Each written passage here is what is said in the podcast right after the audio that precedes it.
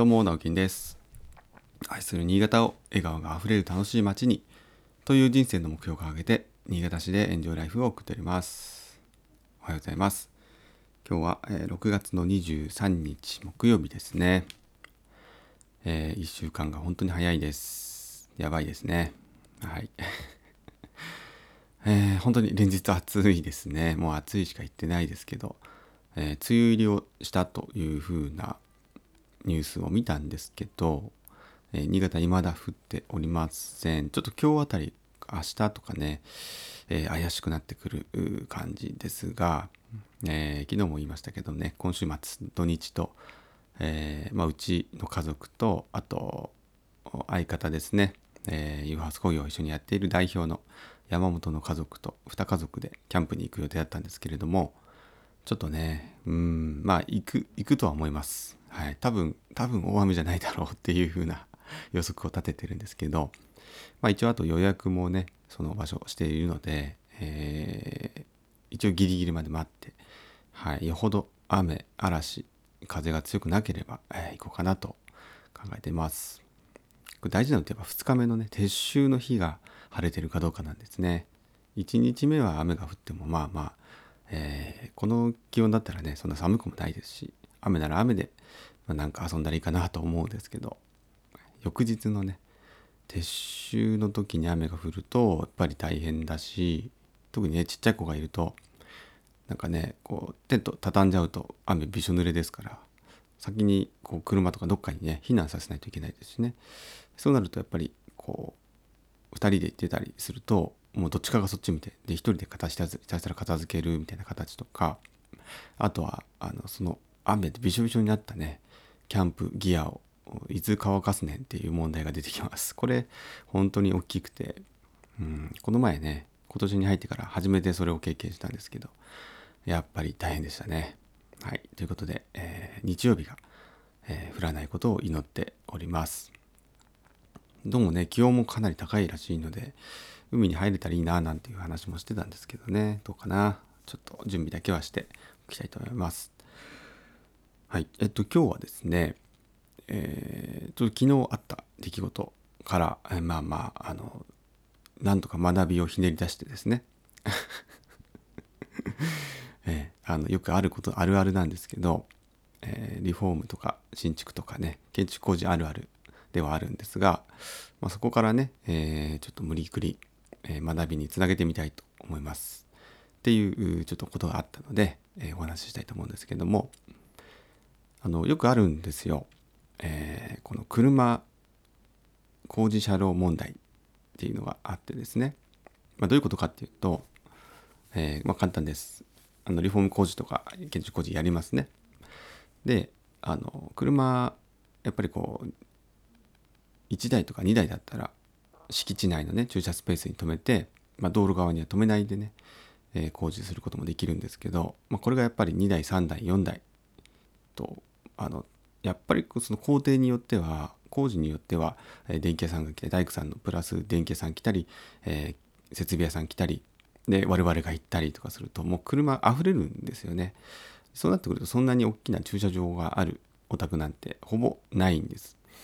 ましてやあのリフォームだとやっぱり築30年とか40年とかっていうお宅結構多いのであの駐車場がそもそもないとかいうお宅だったりとか、えーあと、まあ、1台あってギリギリ1台とかねそんなお宅が多いんですけれどもそういう場合にどうしてもこう路肩にね、えー道路道路にこう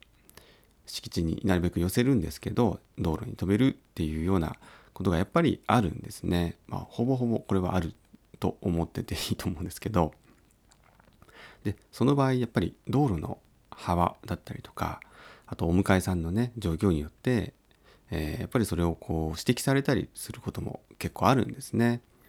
でなるべくやっぱりそうならないように我々もこう配慮して止めたりするんですけど、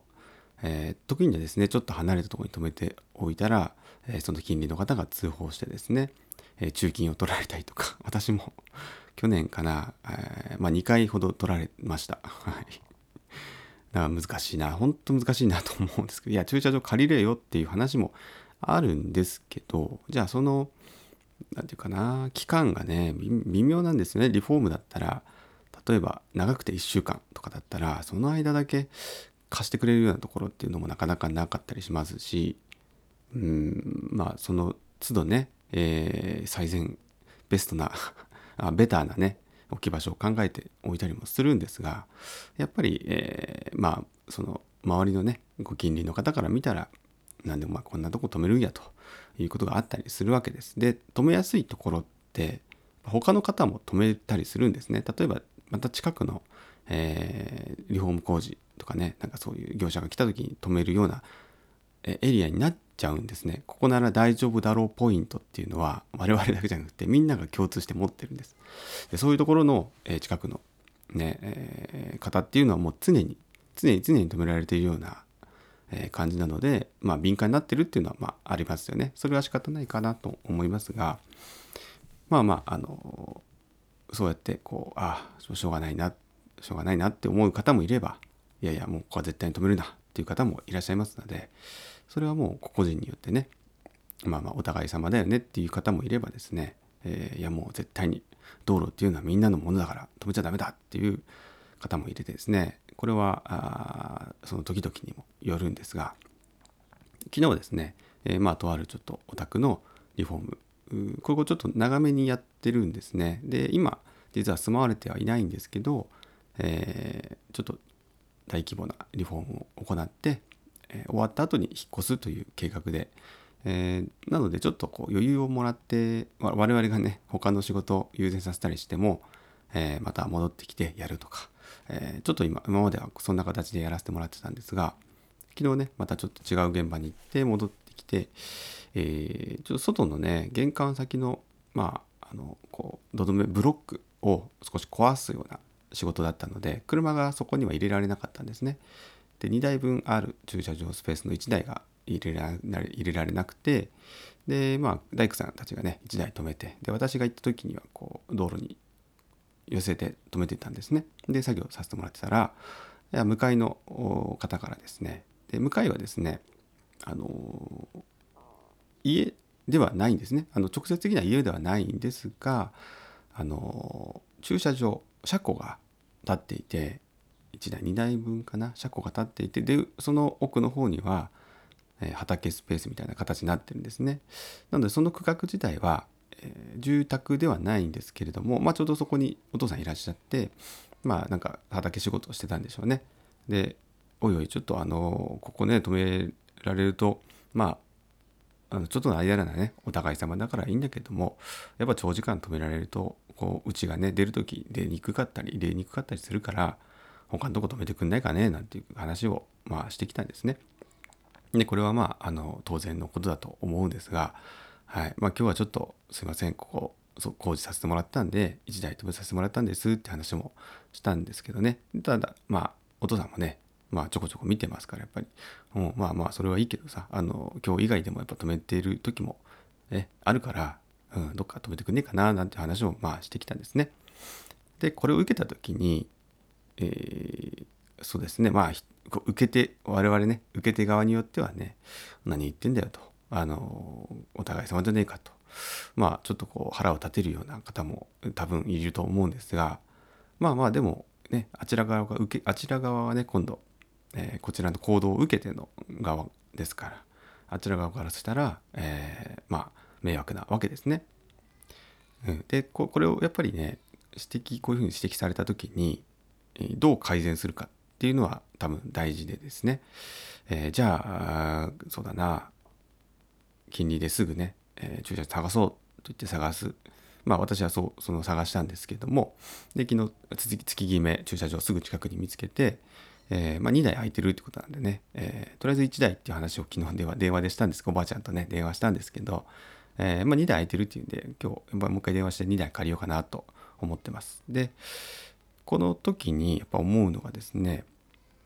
この指摘を受けるこの駐車場の件に限らずですね指摘を人から指摘を受けるとか、まあ、クレームみたいなことですよね。クレームを受けるってことがやっぱあると思うんですね仕事とか、まあ、日常において。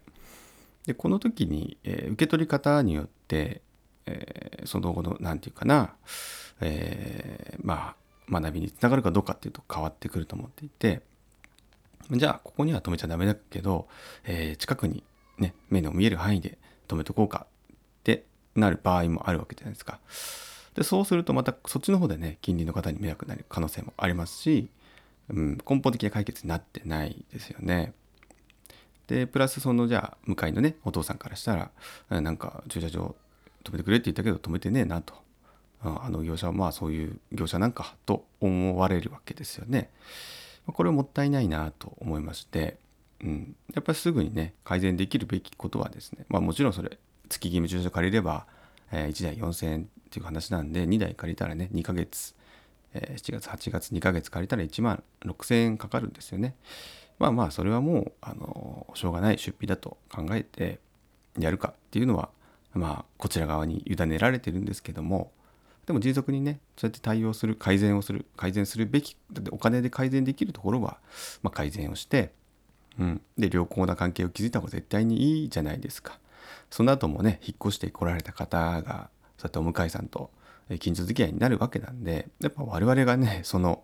え、近隣の方との関係をもう、え、崩しておくみたいな ことって絶対にできないんですね。信用信頼っていうのがありますから。なのでやっぱりそういうクレームが来た時とかあそういえば隣のねおばあちゃんからもこれ木、えー、なんか切ってくれるの？とかって話あった時にねちょうどねそれ切る予定だったんで、ね、あ切ります切りますって言って昨日切ってたんですけどまあなんかそういうコミュニケーションをちゃんと取って、えー、まあ言われたことはね、うんまあ、できる範囲でもちろん改善をして、えー、何でもかんでも言うことを聞くってことではないんですけどまあそういうきっかけになるっていうのはね、えー、まああの人からのそう指摘とかクレームっていうのも受け取り方次第でまだまだこう伸びしろがある自分たちのやっぱり至らない部分っていうのを指摘してくれる声っていうのは、まあ、神様からの一声だと思って、え対応すると、えー、実はその後にね、えー、つながる学びにつながったりとか、えー、またサービス向上にねつながるってこともありますので、はいまあ、また昨日はね改めて私もあちょっと甘い考えだったなと反省してですねすぐに改善に動きました。なので、あのー、皆さんもね、ちょっと腹が立つっていうこともあると思います。私もあります。ね、えー、でも、あそう腐らずですね、えー、一方的に腹を立てず、一回飲み込んで、考えてみるといいのかなというふうな、ことを考えたので、え思ったので、今日はそのお話をさせてもらいました。ね。えということで、え今日も一日張り切ってお仕事頑張りましょう。それではまた。バイバイ。